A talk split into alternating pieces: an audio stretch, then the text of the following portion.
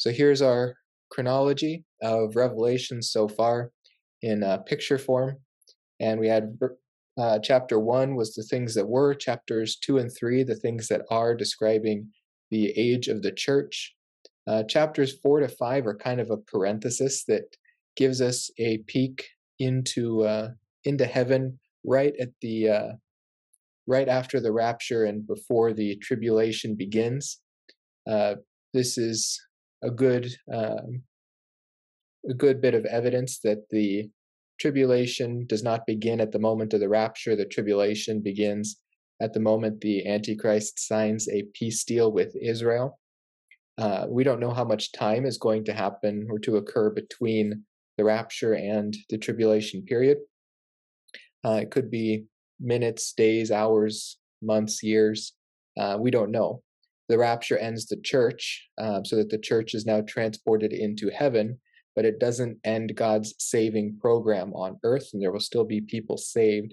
Um, and we see that they're still saved all the way through the uh, the tribulation period. Uh, so chapters four and five give us that uh, that transition from the church being on earth to the church being in heaven, and then the beginning of the tribulation period after the church has been removed. Uh, chapters six through eighteen uh, give us, actually six through nineteen give us that tribulation period. Uh, six through ten gives us what happens before the midpoint of the tribulation. eleven through uh, thirteen is the midpoint, a very important marker uh, in the tribulation period. fourteen, fifteen are all prefatory to the final judgments. Uh, we, we mostly skip a lot of what goes on in the uh, middle of the first half and the middle of the second half. We jump to the end. fourteen, fifteen, sixteen is all the trumpet judge or the bowl judgments. Uh, that'll probably occur in the last week or maybe the last days of the tribulation, concluding in the final battle, uh, which we see in chapter nineteen, but we get uh, a bit more detail of the destruction of Babylon in seventeen and eighteen, so that when we get to nineteen, we're able to celebrate uh, rather than focusing in so much on those judgments. So we uh, did a couple extra lessons on Armageddon and just what that is going to look like, because so much of Armageddon is described in the Old Testament that it's only referenced in the book of Revelation rather than rehashing all that was taught in the Old Testament. Revelation gives us new information about the future, and it organizes uh, the information about the future. Chapter twenty is going to be the millennial kingdom and the uh, end of this world after Jesus has reigned uh, over this world for a thousand years. And then chapters twenty-one and twenty-two give us information that's found nowhere else in the Bible about what happens after the millennial kingdom. So with that, we are ready to jump in to our Hallelujah Chorus, Revelation nineteen, one through five. We actually get hallelujahs all the way up through verse six, but um, it has changed a bit what we're looking at. Um, so we are actually looking at the very end of the sequence that began in chapter seventeen. Uh, chapter seventeen, verse one goes all the way through chapter nineteen, verse ten. The vision ends in verse nine. We get John's response in verse ten. And then we move on to a new vision uh, of John's. So this is really the conclusion of what we concluded last time, uh, but we get to see heaven's response Um, to all the destruction of Babylon. So it begins Revelation nineteen, verse one, after these things. We might ask, after what things? Well, in the beginning of Revelation seventeen, the angel, one of the seven who had the seven bowls, told John that he is going to show him the judgment of the great harlot. And that was the topic of all of chapter seventeen and eighteen. We got uh, information on who that harlot is. Then we got to see her destruction, and that was the city of Babylon that would be rebuilt um, on the Euphrates River and ruled by the Antichrist. And from the throne, from that throne, the Antichrist would rule over the whole earth. At the end, we saw uh, woe, woe to the great city, in which all who had ships at sea became rich by her wealth, for in one hour she has been laid waste. And then we get a command. Rejoice over her, O heaven, and you saints and apostles and prophets, because God has pronounced judgment for you against her. This command to rejoice is answered now in uh, chapter nineteen. So after those things, after the judgment of the harlot, uh, the city of Babylon and her ruler, it says that John heard something like a loud voice of a great multitude in heaven. Now we're going to uh, see this again, verse six. He's going to hear something else like a loud voice. Uh, we're going to try to identify those. Um, I've got the verses later that, that I think do a pretty good job of identifying these. This great multitude in heaven is probably the redeemed, meaning that they had to be humans. So this does not include the angels, uh, but these are the redeemed people who are in heaven. And what they say is pretty interesting. They begin by saying hallelujah. Now we might think that this is a word that occurs all over the place in the Bible, and indeed it does in the Old Testament, but here in Revelation nineteen is the very first time that it occurs anywhere in the New Testament, and it only occurs four times in total. All of them are in these first six verses of chapter nineteen. Hallelujah literally means praise God. Hallel or um, hallelu is the verb for praise in Hebrew, and then Yah is the poetic name for God. Um, it comes from the word Yahweh. So hallelujah is praise God, and it's often translated as praise God, uh, especially in the Psalms. Uh, and some of these Psalms, Psalms one thirteen to one eighteen, are even known as the Hallel Psalms uh, because they carry this theme of praising God. These Psalms are very important in the liturgical year of Israel because these are all sung during the Passover feast. Uh, they are uh, integral, integral to that uh, feast where they begin with uh, Psalm one thirteen. In fact, they even begin singing these while they are offering the uh, Passover lamb at the temple, and then during their feast, they recite uh, all six of these psalms uh, while taking uh, four different cups of wine. The first psalm, Psalm one thirteen, begins with God's praiseworthiness. This is just his universal praiseworthiness.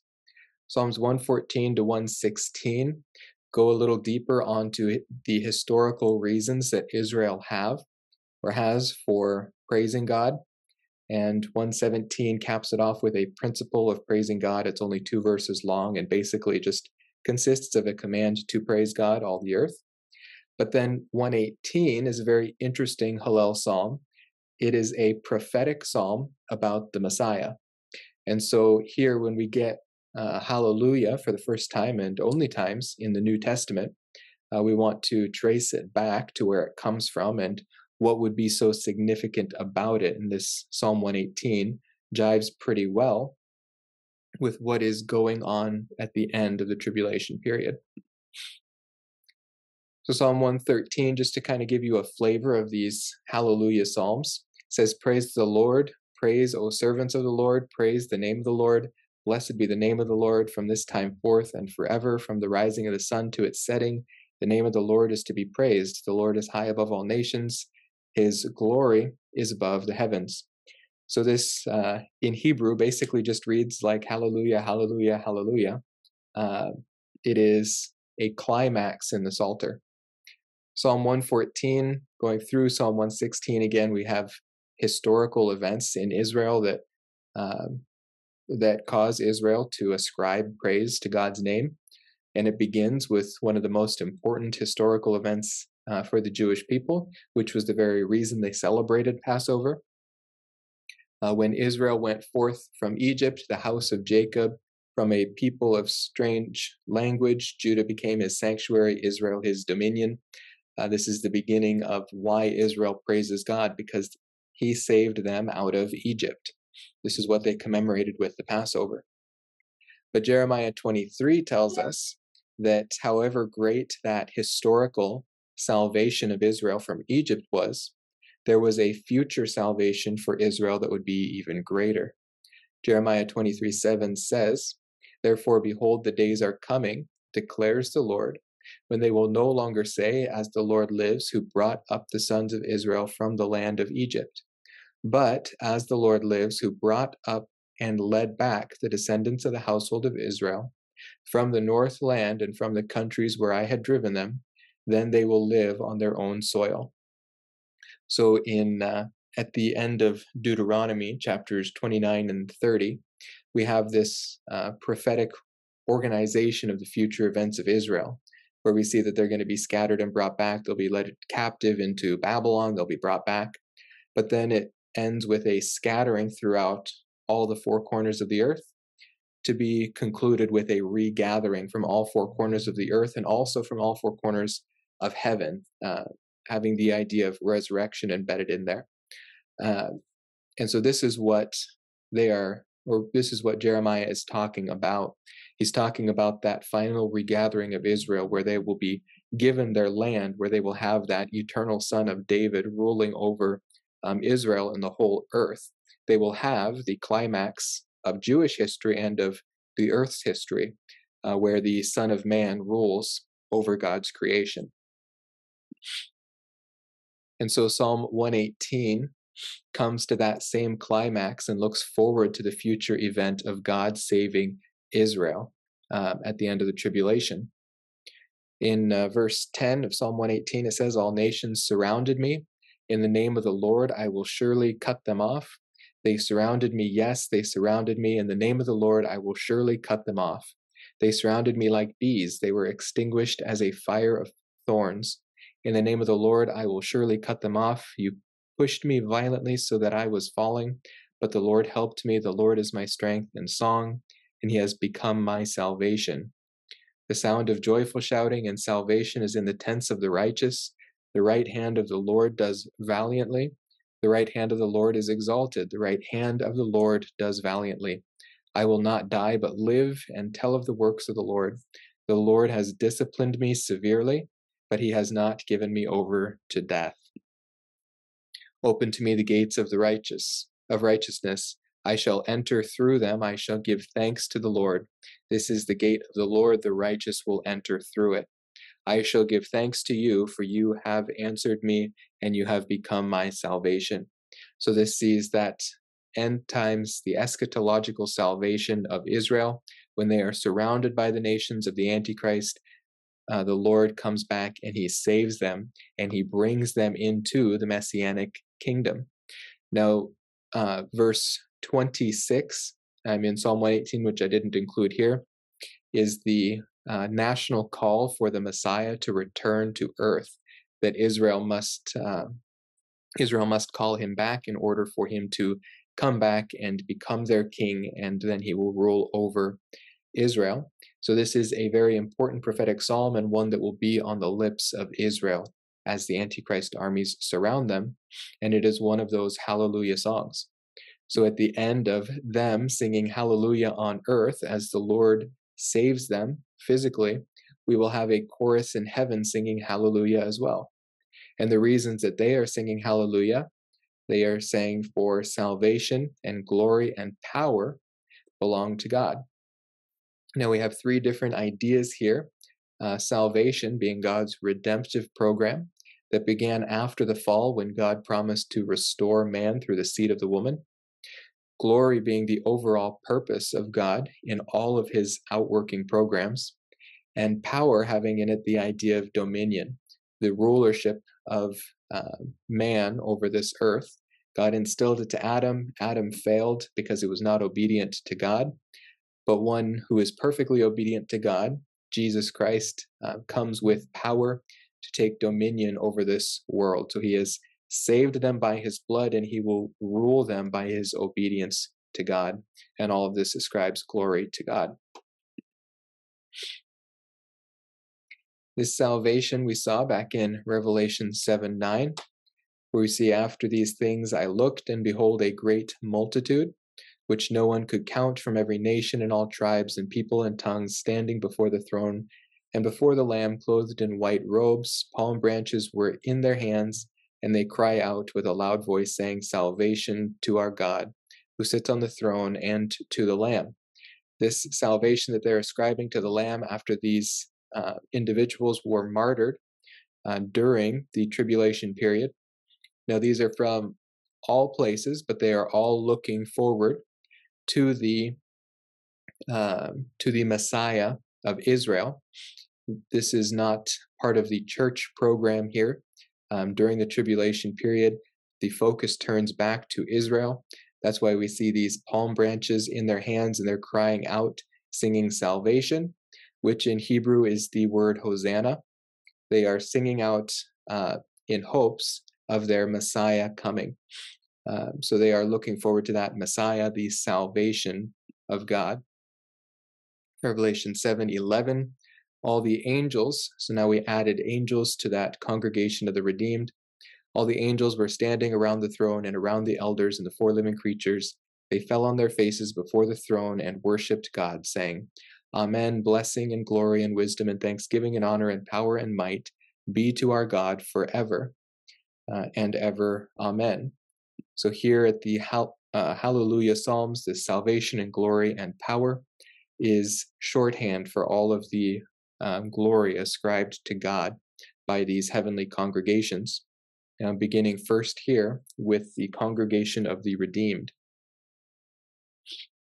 And then it says, because, giving a reason for ascribing this hallelujah to God, uh, because his judgments are true and righteous. So this is what caused them to sing out this hallelujah. They watched his judgments, and they recognized that his judgments were true, meaning that they were revealed to them, they were perfected, and they are righteous. Uh, going back to that idea of lex talionis, uh, that God pays back what is deserved.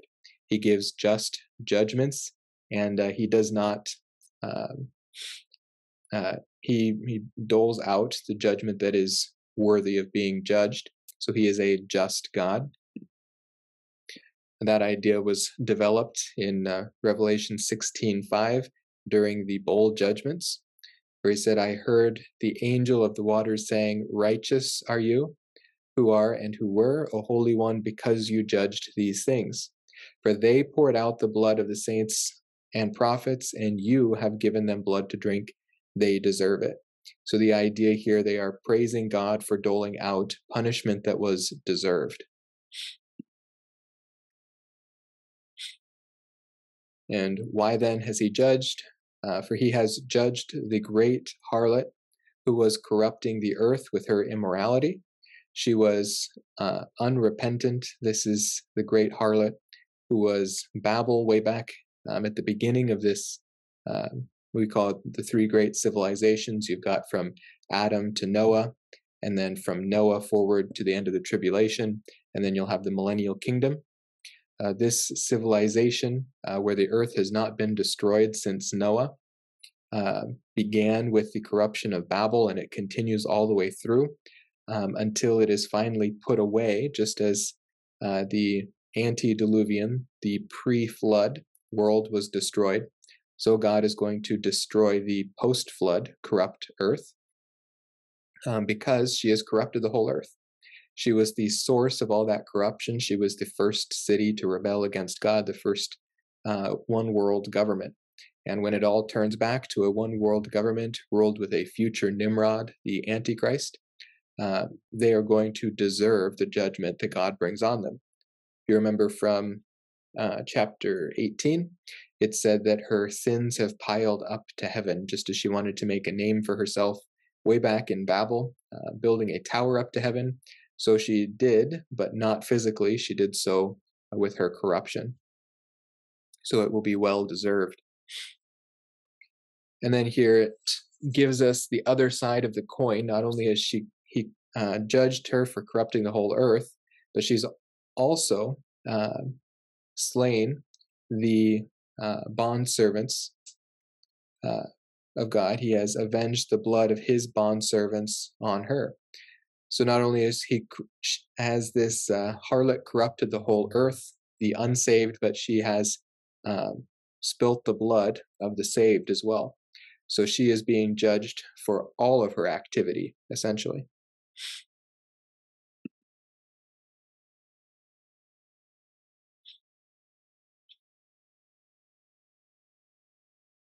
Yeah, Revelation sixteen five, I heard the angel of the water saying, righteous are you who were and who are.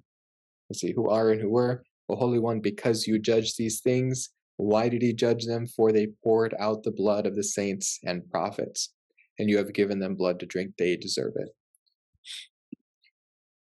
Now this um, is the rejoicing that comes um, in response to the question that was asked right at the beginning of the tribulation period, when we saw the first judgments being handed out right after the four horsemen uh, took their ride over the earth. Uh, the next thing, the fifth seal was broken, and I saw underneath the altar the souls of those who had been slain because of the word of God and because of the testimony which they had maintained, and they cried out with a loud voice, saying, How long, O Lord, holy and true, will you refrain from judging and avenging our blood on those who dwell on the earth? Now that's a question that kind of goes unanswered right at the beginning, so that's the question that's ringing in the back of our minds as we go through these judgments in the tribulation period. And we see that answer come in sixteen and seventeen and eighteen with the bowl judgments and the destruction of Babylon. And here in chapter nineteen, it's the heavenly recognition that this judgment has finally come. But back in six, uh, says there was given to each of them a white robe. They were told that they should rest for a little while longer until the number of their fellow servants and their brethren who were to be killed, even as they had been, would be completed also. So he told them at the beginning of the tribulation, wait just a little while. And at the end of the tribulation, looking back, it was just a little while. It was just seven years um, to uh, fulfill and complete the judgment uh, that has been coming since, um, well, from about four thousand years ago, if, if the uh, rapture or the tribulation are to take place Um, anytime soon. But we see that God has um, acted, uh, or he has planned this even uh, from the very beginning of his uh, outworking of his plan with Israel. Uh, back after the Exodus from uh, Egypt, right before they are entering into the promised land, uh, Moses gives one last address in the form of a song. And we even saw in Revelation fifteen three that uh, those one hundred forty-four thousand on Mount Zion, they're going to sing the song of Moses. And it concludes with these words. These are the last words that uh, we get from Moses. I will make my arrows drunk with blood, and my sword will devour flesh with the blood of the slain and, and the captives, from the long-haired leaders of the enemy. Rejoice, O nations, with his people, for he will avenge the blood of his servants, and will render vengeance on his adversaries, and will atone for his land and for his people.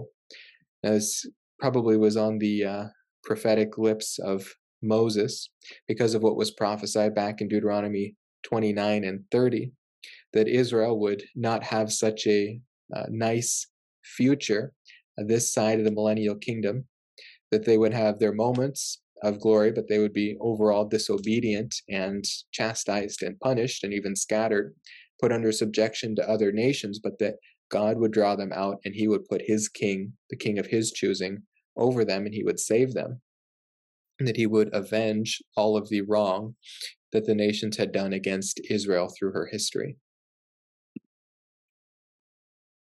All right, moving forward to Revelation nineteen three. We see a second time they said, Hallelujah. And they are rejoicing specifically again over the destruction of Babylon. This one hones in more specifically on the city. Her smoke rises up forever and ever. This idea comes from Isaiah thirty-four as well. The sword of the Lord is filled with blood. It is sated with fat, with the blood of the lambs and goats, with the fat of the kidneys of rams. For the Lord has a sacrifice in Basra, which remember is a sheepfold. Uh, it is the name of Petra. and a great slaughter in the land of Edom, which is modern-day Jordan. Uh, so this is looking forward to that future uh, return of Christ, where he is going to return to the land of Edom, where his people are being uh, held safely in his sheepfold in the city of Petra, and he is going to slaughter the armies of the Antichrist that have amassed themselves around Petra. So that is here the idea, for the Lord has a sacrifice in Basra and a great slaughter in the land of Edom.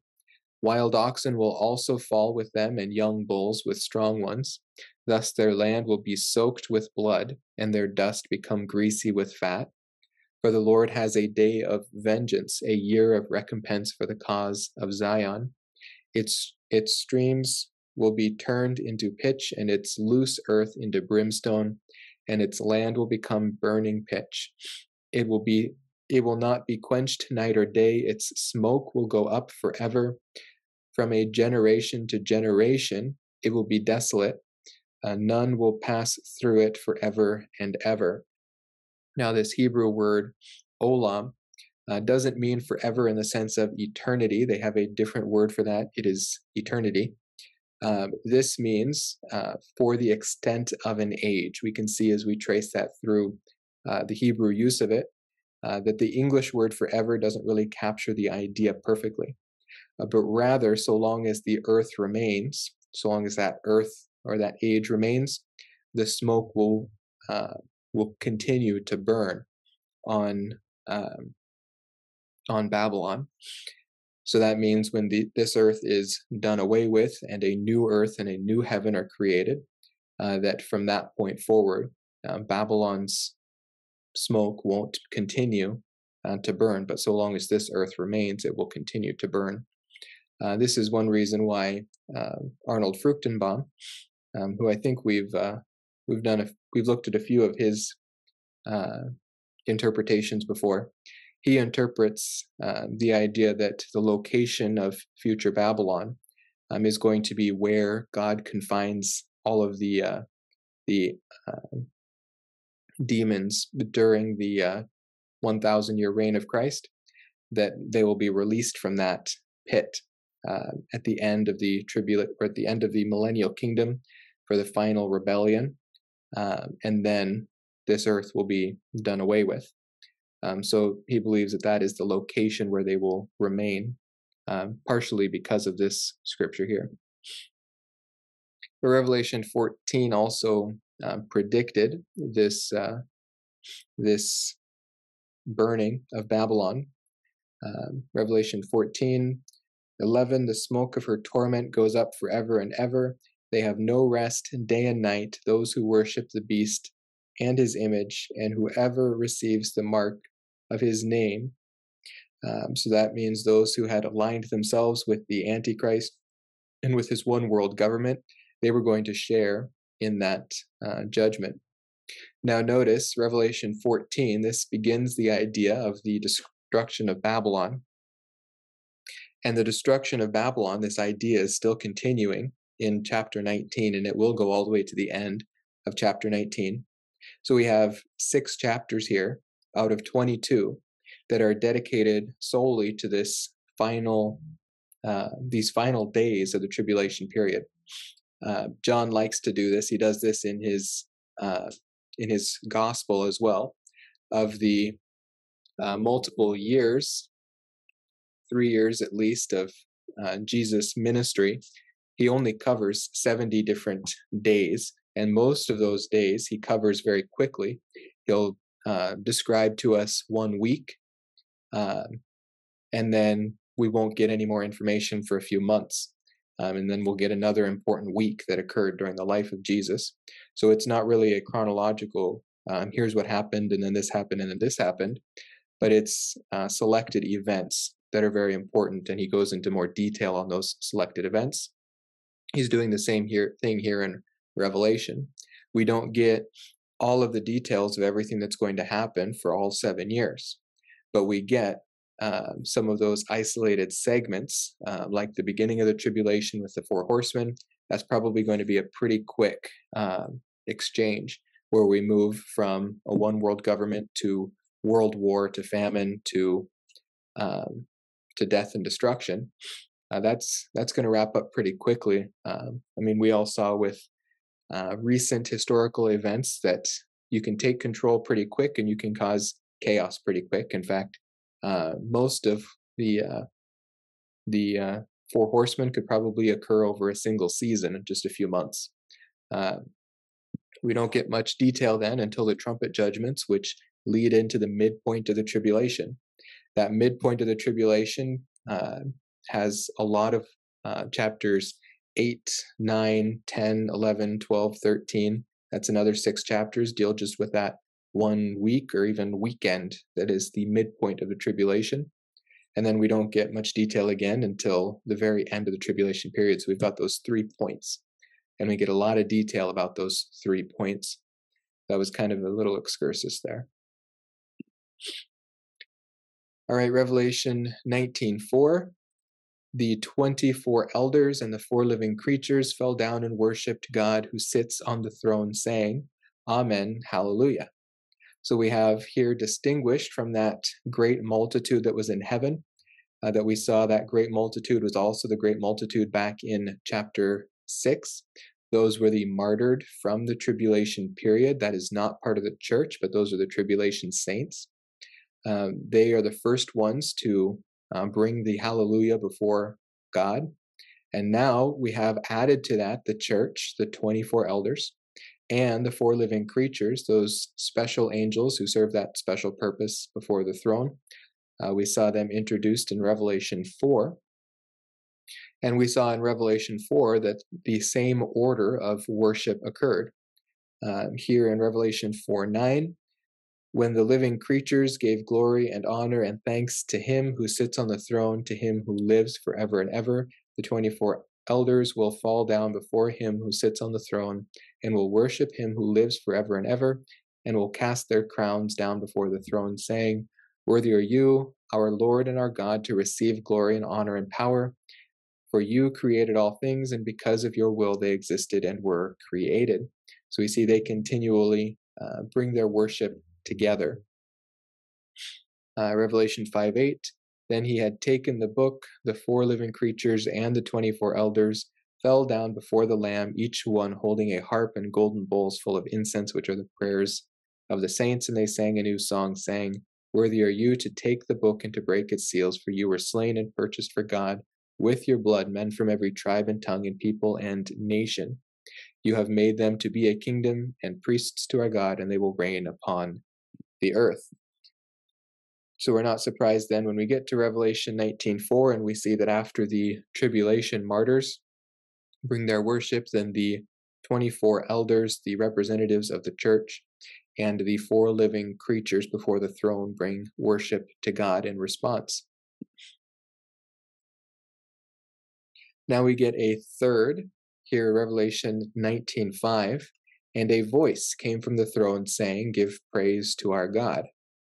Now, this voice coming from the throne, we might be tempted to think that this is God, but notice who he is telling us to give praise to, give praise to our God. Uh, this is an inclusive our, it's not a second person. It is first person, which means that the speaker is included in that. Uh, so this um, is probably not God. There might be an argument for it being the second person of the Godhead, Jesus Christ, um, but it is more likely that John would have indicated that if, if it were the Messiah. Uh, John doesn't seem to know who this voice uh, is. There have been a couple of voices already in Uh, Revelation where the speaker isn't identified for us. Um, so my point here is that I don't think we can know who is saying this, but we can probably rule out God. So a voice came from the throne saying, Give praise to our God. Now that give praise is the same idea, um, hallelujah, uh, praise Yahweh. Uh, but it is written here in Greek. It is not just the transliteration of Hebrew words. It is the actual command. So it's kind of a an intensification, a reduplication of the idea of giving praise. All you, his bondservants, are told to do this, you who fear him, and the small and the great. Now, these are probably not three different categories, but these are three different descriptions of the same group, which is all of the redeemed. In Psalm one fifteen, which is one of those Hallel Psalms, uh, verse eleven, it says, "You who fear the Lord, trust in the Lord. He is their help and their shield. The Lord has been mindful of us. He will bless us. He will bless the house of Israel. He will bless the house of Aaron." Now that speaks of uh, the Jewish people, but they expand on this in verse thirteen. "He will bless those who fear the Lord, the small together with the great. May the Lord give you increase. You and your children, may, the, may you be blessed of the Lord, maker of heaven and earth." This is all of those who have been brought into the blessing of the Lord, uh, that blessing that was first promised way back in Genesis twelve, where it is first to the Jews and then through the Jews, the rest of the world is blessed. Uh, the Lord said to Abram, "Go forth from your country and from your relatives, from your father's house to the land which I will show you. And I will make you a great nation, and I will bless you and make your name great. And so you shall be a blessing." That is the blessing promised to Israel. And then it is extended beyond Israel. "I will bless those who bless you, and the ones who curse you I will curse. And in you all the families of the earth will be blessed."